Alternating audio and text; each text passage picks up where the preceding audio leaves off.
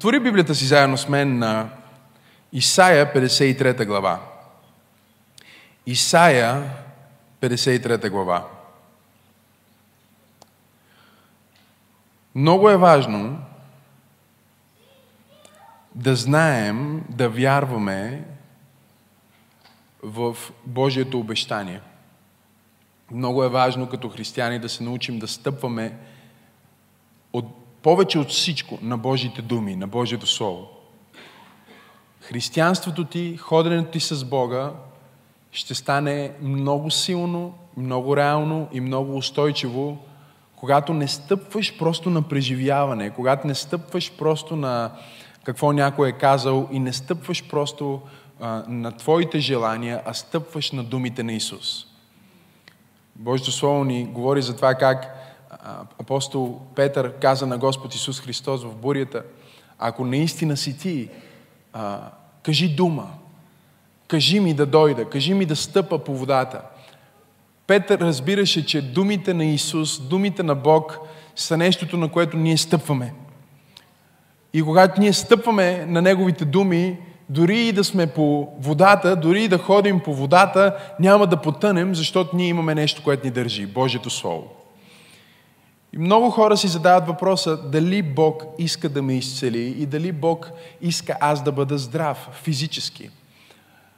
Има, за съжаление, широко разпространена гностична идея, дори в нашия вид църкви, че материалното по някакъв начин е зло че материалният свят е зъл, че, че да имаш а, материални блага, да имаш материални неща е нещо негативно и за да бъдеш истински духовен трябва да се оттървеш от всичко материално и да бъдеш само в духа.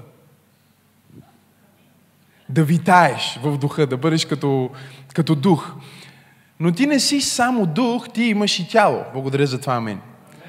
Ти не си само дух в тяло, ти имаш и душа. Кажи, имам дух, душа и тяло. Него кажем правилно, аз съм дух, имам душа, живея в тяло. Но не само, че материалният свят не е лош, физическото ти тяло не е лошо. Защо? Защото е създадено от Бога. Как така Бог може да създаде нещо, за което да не го е грижа? Не знам дали има хора в църквата. Как Бог ще създаде нещо, което а, иска да страда. Бог не е създал твоето тяло да живее в болест, Бог не е създал твоето тяло да живее в немощ. Ако трябва да бъда точен, Бог няма откъде да вземе болест или немощ, че да ти я даде. Защото Бога, в който ние вярваме, е Бог, който е добър. Кажи, Бог е добър. Но много християни днес се чудат дали Бог иска да ме изцели. Не само дали Бог може да ме изцели, защото всички знаем, че Бог може всичко, всички знаем, че за Бог всичко е възможно, но не сме убедени, сякаш, че Бог иска да докосне нашето здраве и не само да бъдем изцелени, но да живеем в съвършено здраве. Но аз съм тук днес, за да проповядвам в църква пробуждане и да кажа на някой, че да, Бог не само може, Той иска да те изцели.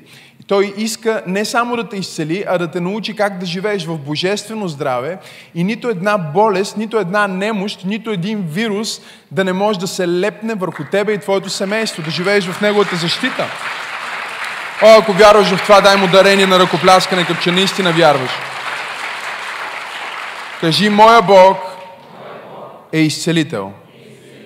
Кажи, Бог е изцелител. Вижте какво ни казва Исаия 53 глава, чета 5 стих. Там се казва, Той бе наранен поради нашите престъпления, бит бе поради нашите беззакония, на Него дойде наказанието, докарващо нашия мир и с Неговите рани ние се изцелихме. Говори се за Господ Исус Христос. Исаия има видение на идващия Месия.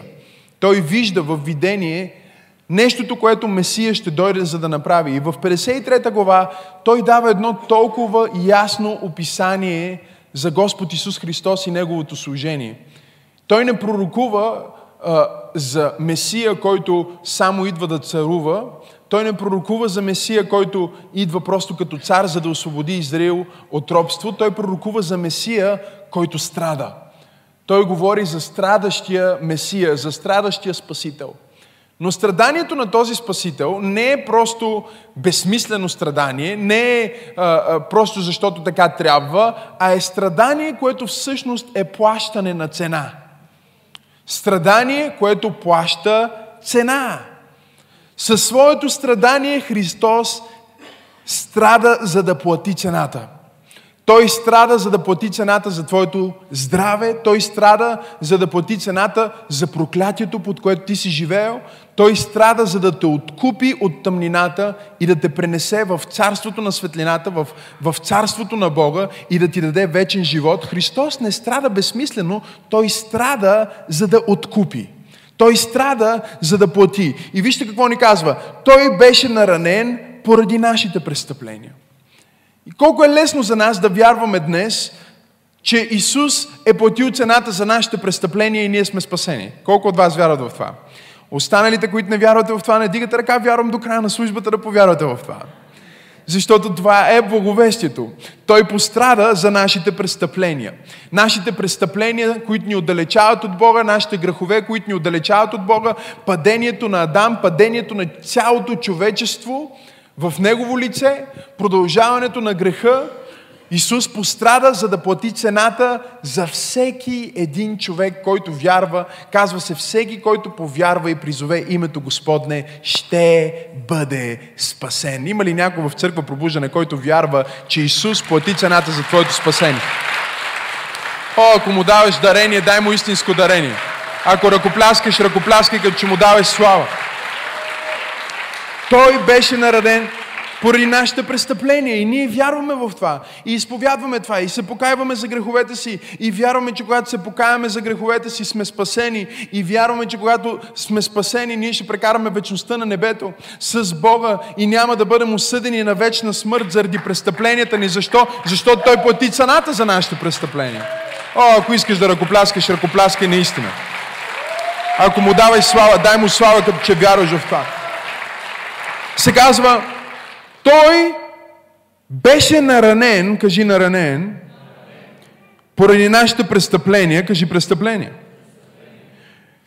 Бит беше поради нашите беззакония, кажи беззакония. Престъпленията и беззаконията. Какво е беззаконие? Беззаконие е всяко действие, което ти си извършил, всяко действие, което всеки човек е извършил, което нарушава Божиите морални закони. И няма човек в тая зала, няма човек в София, България, няма човек в България, няма човек в Европа, няма човек в целия свят, който не е нарушил Божиите морални закони. Всички ние сме изпаднали в беззаконие. Всички ние имаме пороци. Всички ние имаме слабости. И се казва, да, той беше бит поради нашите беззакония. И в беззаконието Божието Слово учи, че когато действаш в беззаконие, когато ти нарушаваш Божите закони, тогава идва наказанието или също така наречено проклятието на закона.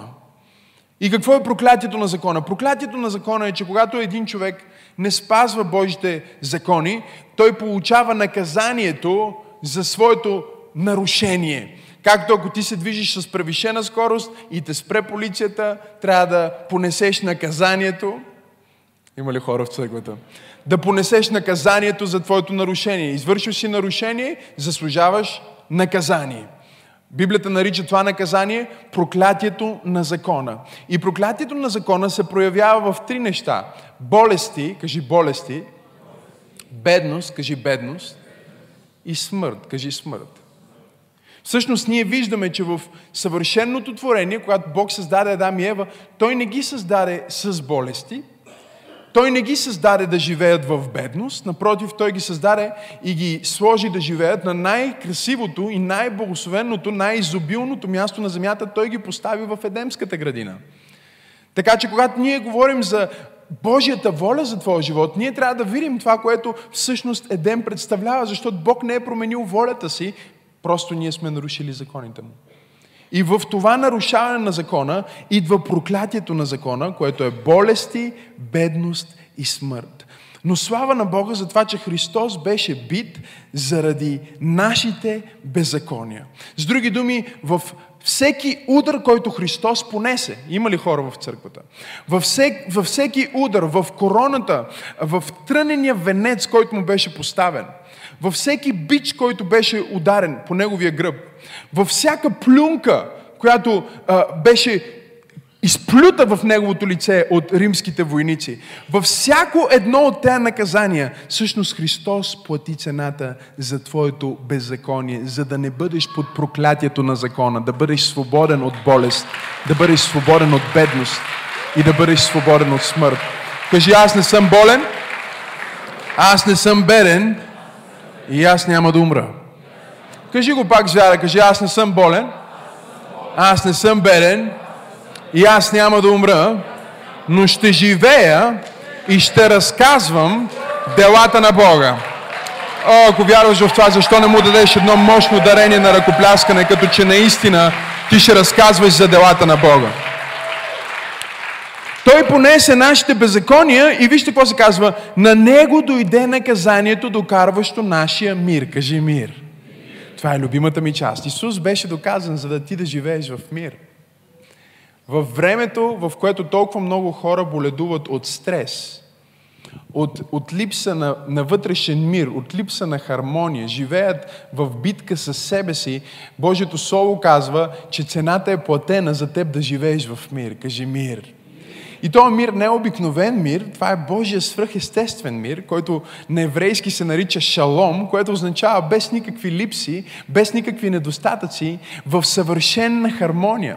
Може да си представиш, че Исус плати цената, за да ти да живееш в съвършенна хармония, за да няма безпокойство в душата ти, за да няма стрес, 80% от болестите в днешния свят са болести, които са причинени от стрес, от притеснение. От хората размишляват а, през цялото време за проблемите си, за, за негативните неща, за лошите новини. И през цялото време този стрес започва да влияе на хормоните им. Не знам дали има хора в църквата. Започва да влияе на кръвното им, започва да влияе на зрението им, започва да влияе на слуха им, започва да влияе на цялото им тяло. И Божието Слово ни казва, няма нужда да живееш в безпокойство, няма нужда нужда да живееш в стрес. Аз ти предлагам живот на мир. Христос Исус плати цената. Той плати цената, за да ние да получим, вижте какво се казва, Божия мир. Той понесе беззаконието, кажи беззаконието. Той понесе престъплението, кажи престъплението. Той понесе наказанието, кажи наказанието. Това е много важно за много християни, защото има огромна част от християнското общество, които казват как да вярвам на Бог за изцеление. Може би Бог ме наказва с тая болест. Може би Бог се опитва да ме научи на нещо с тази болест. Може би Той ме наказва с тази болест. Братя и сестри, Библията не учи, че Бог наказва с болести. Когато Бог ни наказва или дисциплинира, Той ни наказва със своето Слово. Той ни учи със своето слово и със своето присъствие. Той не ни учи, наранявайки телата ни. Той няма да те разболее от рак, за да те научи да ходиш на църква. Не знам дали има хора в църквата. Бог не е зъл Бог. Бога, в който ние вярваме, е добър Бог и Той е Бог на изцеление и здраве. И как така Бог ще те накаже с болест при положение, че се казва върху Него дойде наказанието? Няма останали наказания, които можеш да получиш, защото върху него дойде наказанието. Кое е наказание? Наказанието, което би откраднало от твоя мир. Върху него дойде наказанието. О, докарващо нашия мир. Той получи наказанието, което би отнело целия ни мир. Наказанието на болестта, наказанието на стреса, наказанието на проклятието, наказанието на отхвърлянето, наказанието на депресията, наказанието на хормонален дисбаланс, наказанието наказанието на рак, наказанието на диабет, наказанието на, на, на хроничен бронхит, наказанието на астма. Върху него дойде цялото наказание, за да ти да живееш в съвършен мир, без никакви липси, без никакви недостатъци, без никакви болести. Кажи го, звирая, Христос плати цената за моето здраве. И ако не е достатъчно ясно, защото има хора, които дори с всички тези думи, изредени от устата на пророка и записани в Словото, може би пак биха си мислили, че става дума за всичко друго, но не и за изцеление. И става дума за всичко друго, но не и за тяхното здраве. Вижте последната част на този стих. Казва, и с неговите рани ние се изцелихме. С неговите рани ние се изцелихме. В раните на Христос, прободените му ръце, в раните на Христос, прободената му от венец глава, в раните на Христос, разтворения му от бичуване и наказание гръб, в тези рани, в неговата пролята кръв, има изцеление за всяка болест, има изцеление за всяка немощ, има изцеление за всяка болка на тази земя. Няма болка, няма болест и няма немощ, която името на Исус и раната на Исус не е платила. О, ако искаш да дадеш слава на Бога, ръкопляскай като че наистина го вярваш. Дай му слава, като че наистина го вярваш. Някой ще каже, пастор Максим, как може да си сигурен, че това е Божията воля? Това е стих от Стария Завет.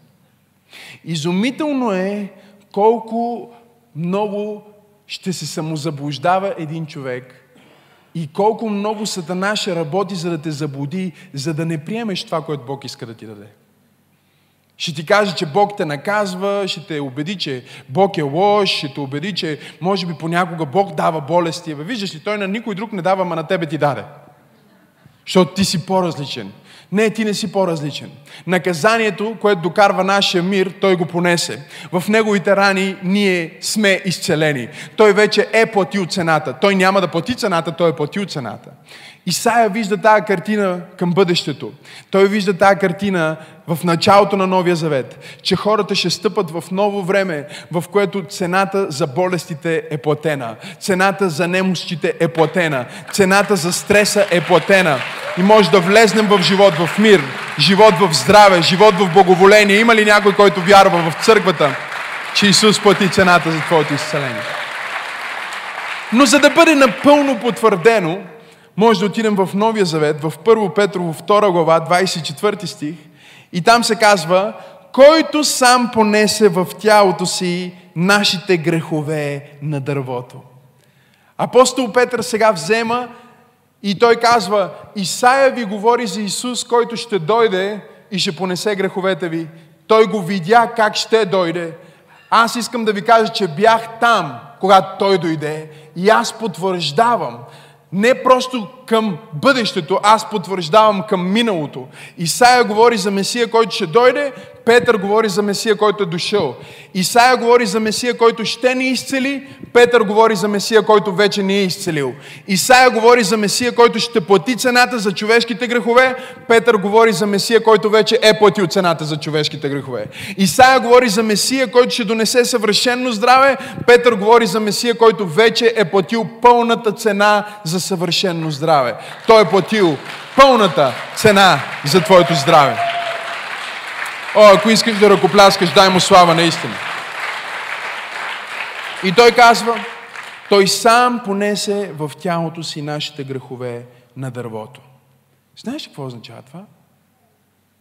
Това означава, че когато Исус отиваше към кръста, Той взе твоите грехове на кръста. Той събра твоите грехове и ги занесе на дървото. На кръста Той понесе греховете на цялото човечество. На кръста той понесе греховете на всеки един човек, който някога ще се роди на тази земя. И той застана на този дървен кръст. И умирайки, издъхвайки, плащайки пълната цена, той умря и грехът беше убит заедно с него. Той умря и болестите бяха погребани заедно с него. Той умря и проклятията бяха погребани заедно с него. Осъзнаваш ли, че нито една болест и проклятие нямат власт на твоя живот, защото Исус вече ги е взел от теб?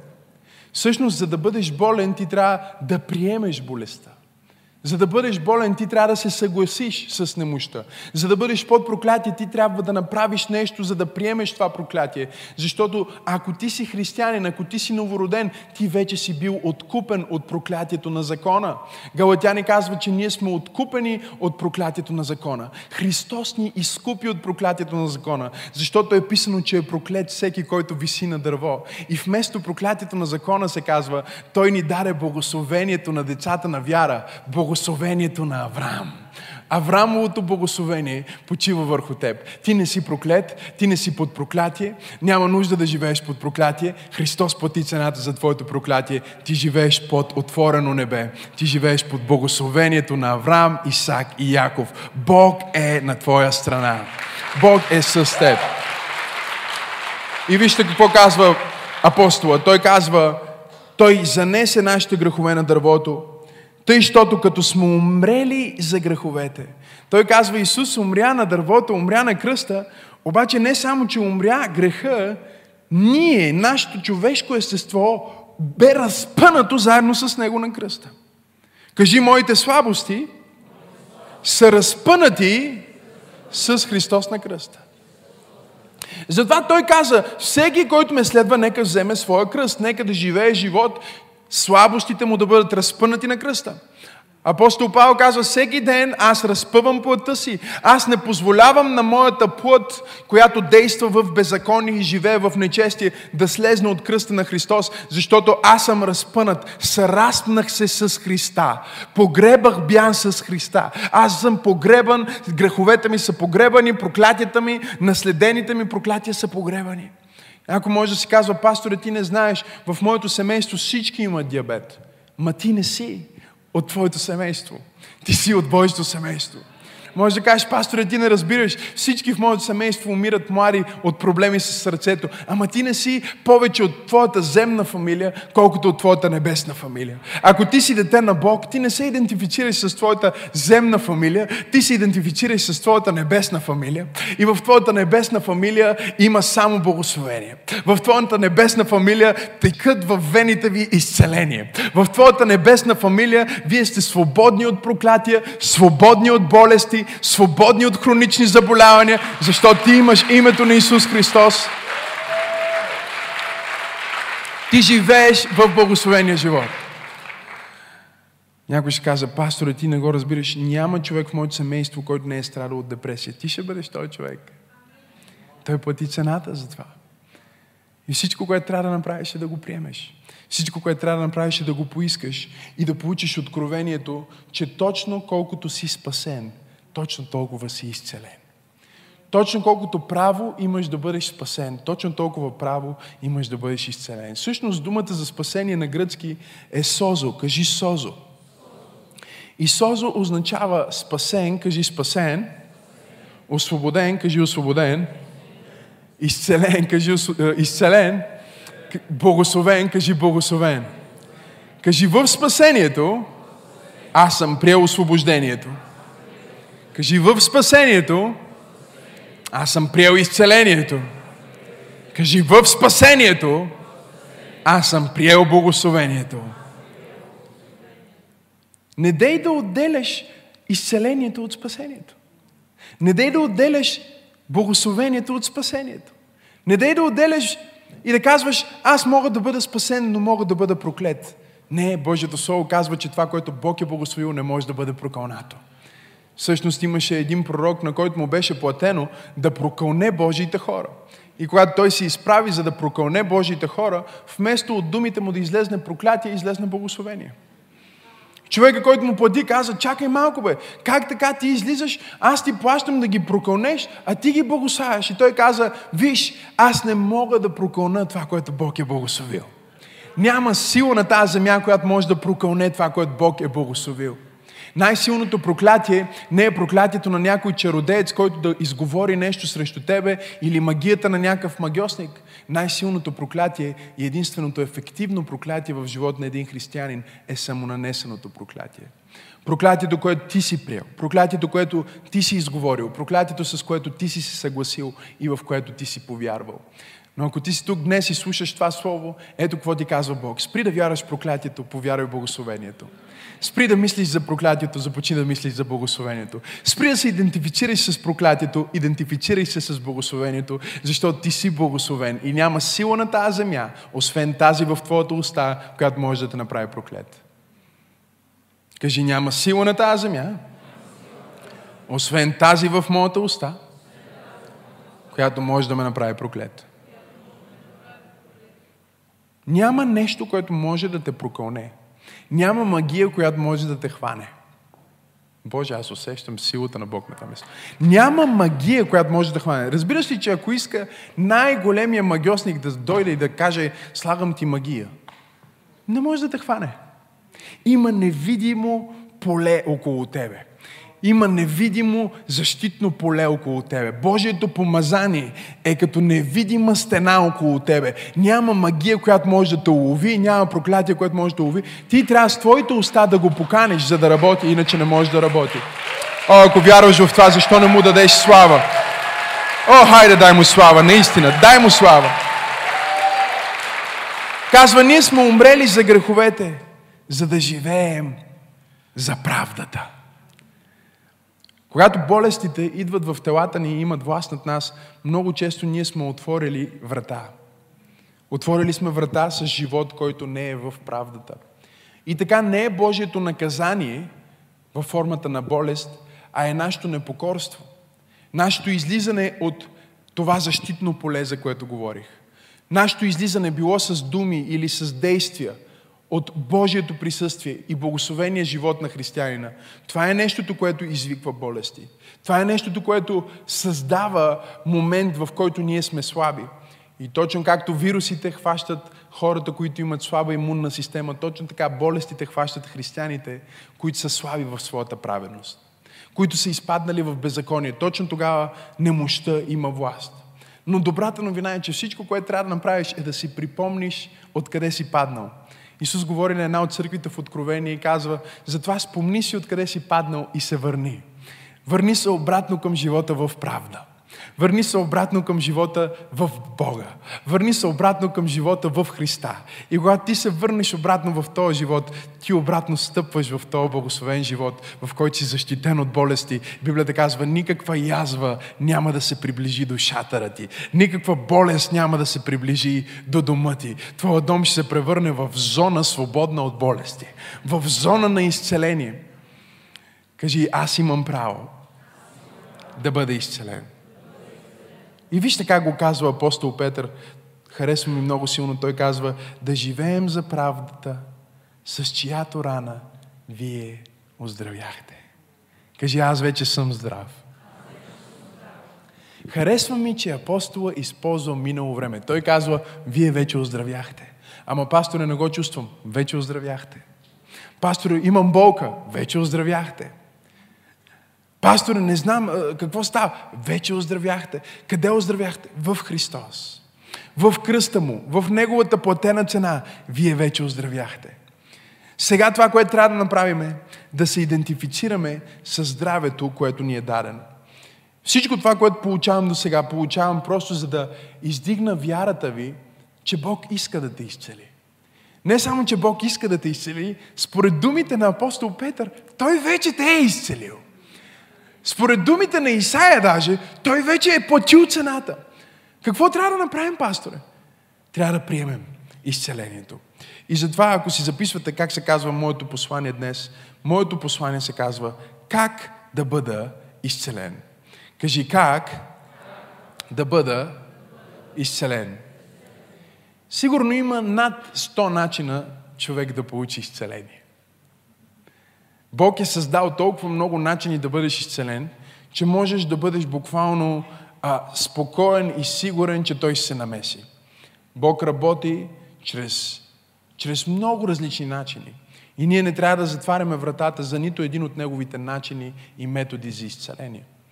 Но има 10 основни начина, по които Бог изцелява, като пет от тях въвличат участието на друг вярващ християнин и пет могат да бъдат напълно самостоятелно практикувани от всеки един вярващ.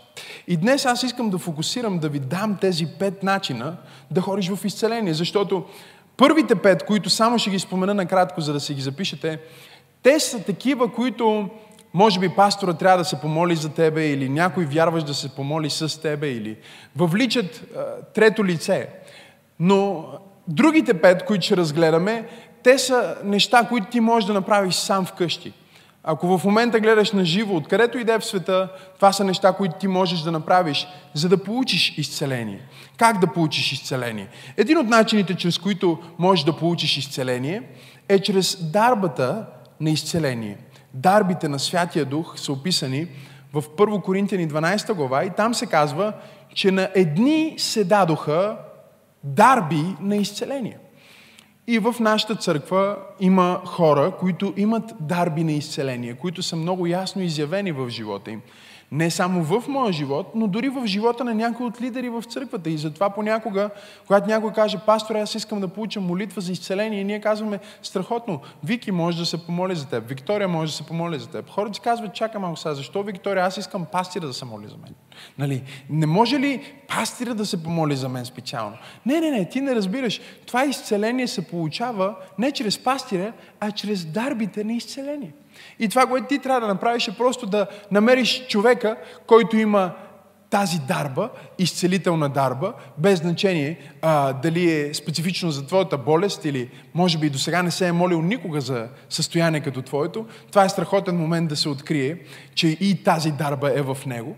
Защото от всички дарби на Святия Дух, които са изредени в единствено число, ако погледнете стиха в Коринтияни, там се говори за дарби на изцеление в множествено число. Дарби на изцеление. С други думи, Бог изцелява всички болести и Той дава дарба на изцеление за абсолютно всяка болест. Няма болест на земята, за която няма дарба на изцеление. Кажи, Боже, благодаря ти за дарбите на Святия Дух и че ти изцеляваш чрез дарби на изцеление. По-рано, когато се молих и казвах, Бог докосва някой, който има такъв проблем, някой, който има такъв проблем, това също е в дарбите на изцеление. И всичко, което ти трябва да направиш е, ако ти си той човек, да кажеш, да, приемам, аз съм той човек, в името на Исус, аз приемам това изцеление. Ако ти си той човек, който а, аз посочвам, например, казах от дясната страна има такава и такава ситуация, посочих тук, казах има такава ситуация. Ако ти си точно той човек, който съм посочил, трябва да кажеш, да, аз приемам това изцеление. Дори ако не съм те посочил, си седнал някъде там отзад, но вярваш в дарбите, че те оперират в тази църква в момента, когато има служение, всичко, което трябва да направиш е да освободиш твоята вяра и да кажеш, да, аз приемам това изцеление чрез дарбите на изцеление за себе си. Втория начин, по който Бог изцелява, е чрез дарове на служение. Например, Деяния на апостолите, 19 глава, от 11 стих се говори за това, че чрез служението на апостол Павел ставаха чудеса и знамения. И то необичайни чудеса и знамения.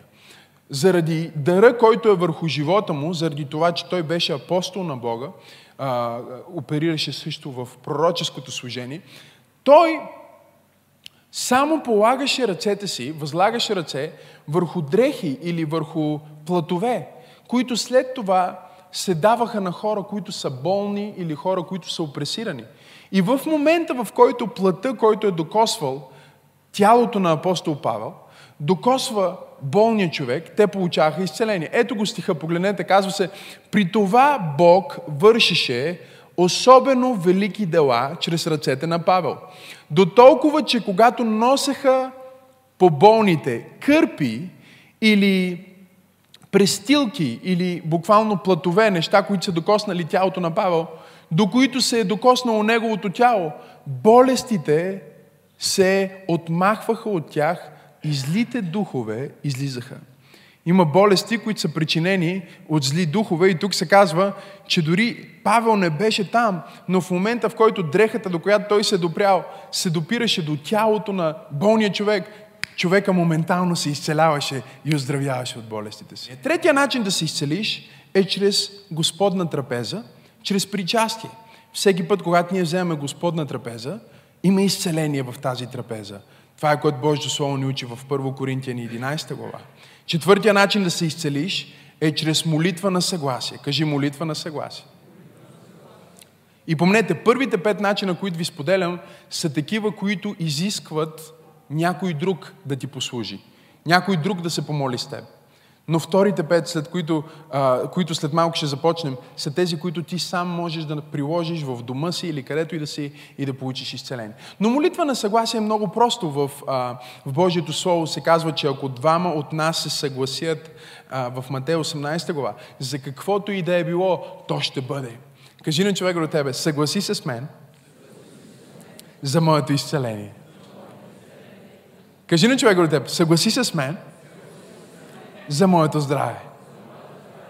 Сега му кажи, аз се съгласявам с теб в името на Исус за твоето изцеление.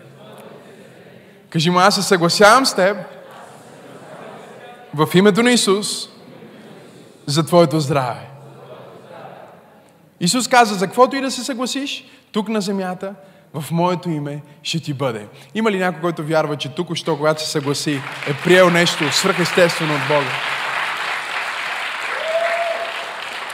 Молитва на съгласие. Просто трябва да намериш някой, който да се съгласи. Не е нужно да е пастир. Тук ли сте хора?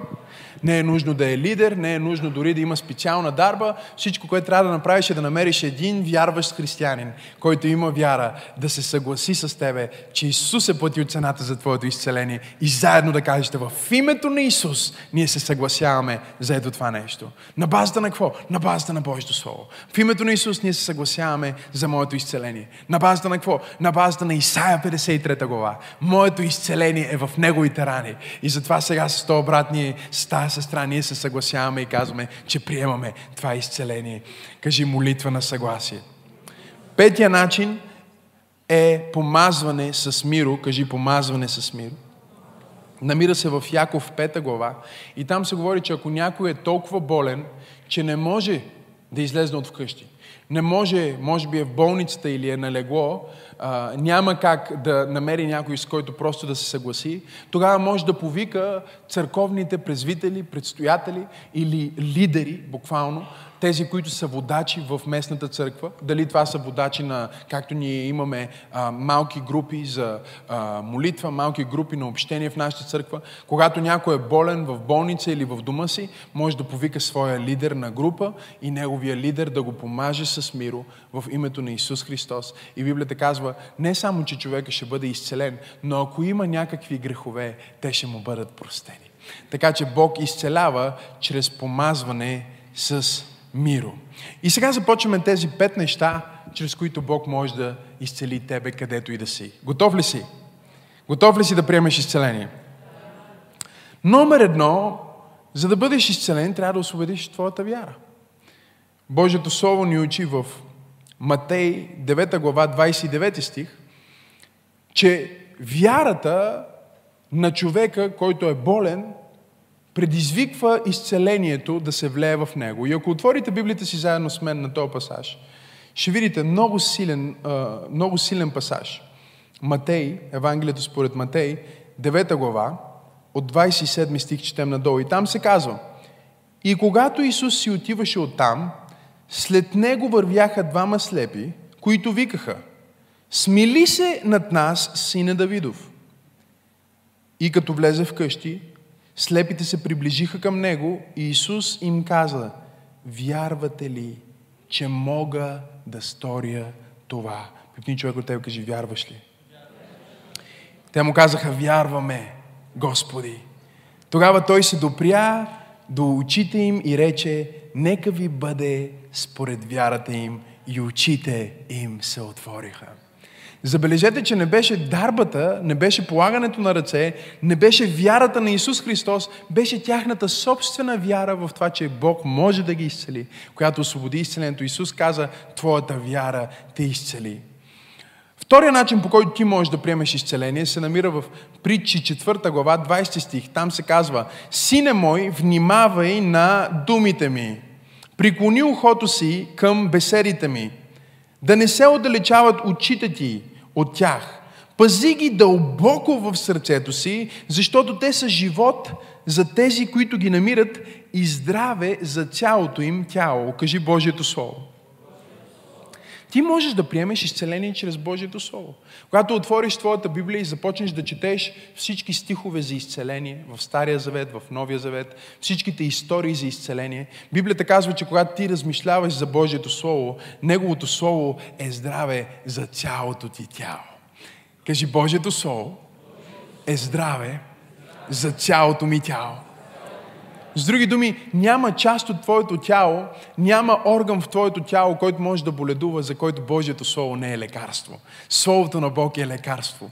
Словото на Бог може да донесе здраве за цялото ти тяло. Това е което аз правя, когато а, аз се чувствам болен. Аз не отивам а, да търся пастор Бени да ми положи ръце или а, да отида специално на някаква служба, но просто отварям моята Библия и започвам да изговарям Божието Слово върху себе си.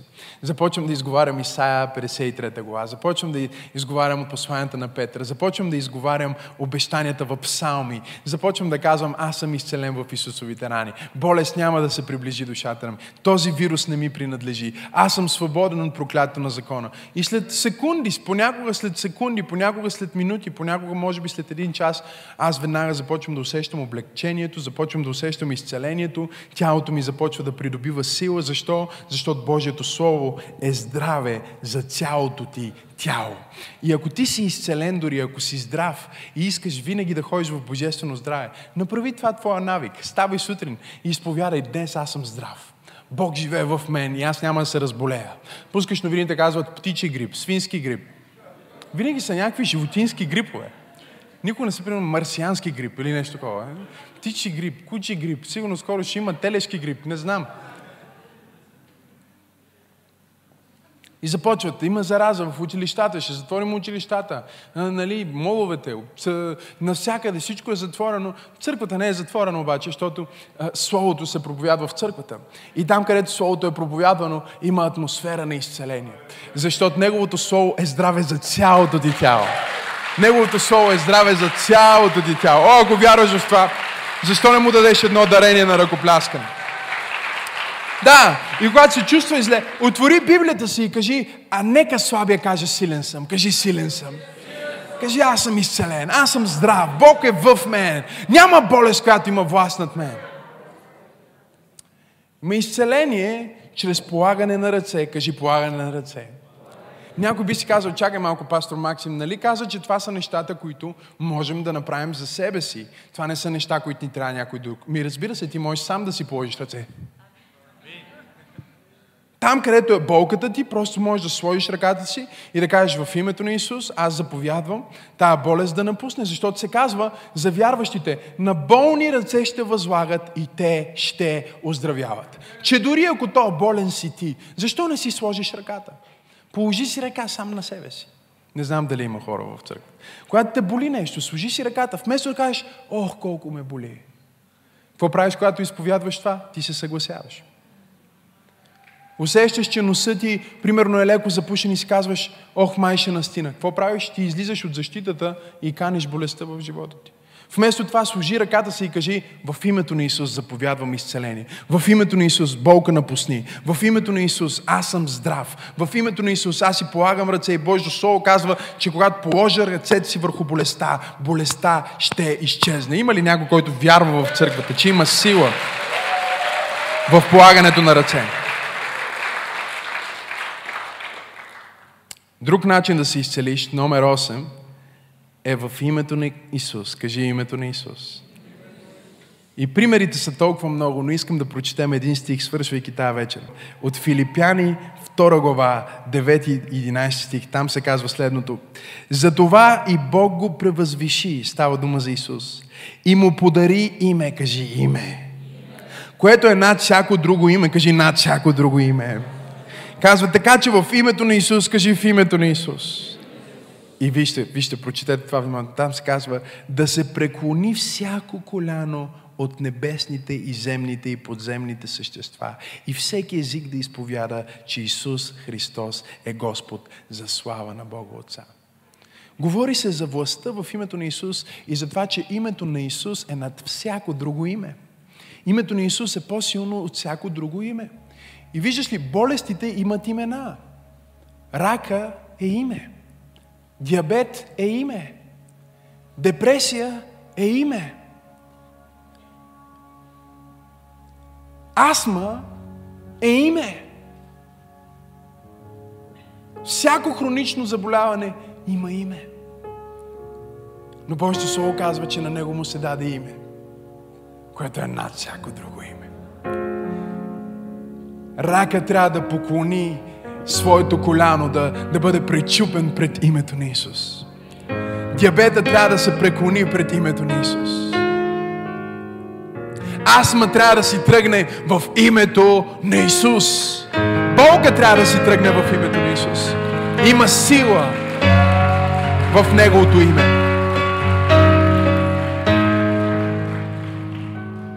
Говори в името на Исус. Изисквай неща в името на Исус. Заповядвай неща в името на Исус. Защото има сила в името на Исус. Пипни човек от те му каже, има сила в името на Исус за твоето изцеление. Някой казва, пасторе, няма кой да изповяда това име. Ти имаш ли уста? Пасторе, няма кой да се моли за мене. Ти имаш ли език? Пасторе, няма кой, да, няма кой да ми положи ръка. Ти имаш ли ръка? Сложи ръката си върху болното място и кажи в името на Исус. Името, което е над всяко друго име. Аз заповядвам на тази болест да си тръгне. Аз заповядвам на тази немощ да си тръгне. Аз заповядвам на тази болка да си тръгне. Всичко в творението трябва да се покори на името. Без значение коя част от тялото ти е, Библията казва, името на Исус е над всяко друго име. Ако има име, значи влиза в категорията под Неговото име. Рака е под Неговото име. Диабет е под Неговото име. Болка е под Неговото име. Бронхит е под Неговото име. Страх е под Неговото име. Депресия е под Неговото име.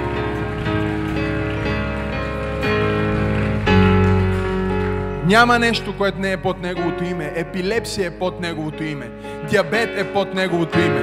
Бучка е под Неговото име. Не знам дали има хора в църквата.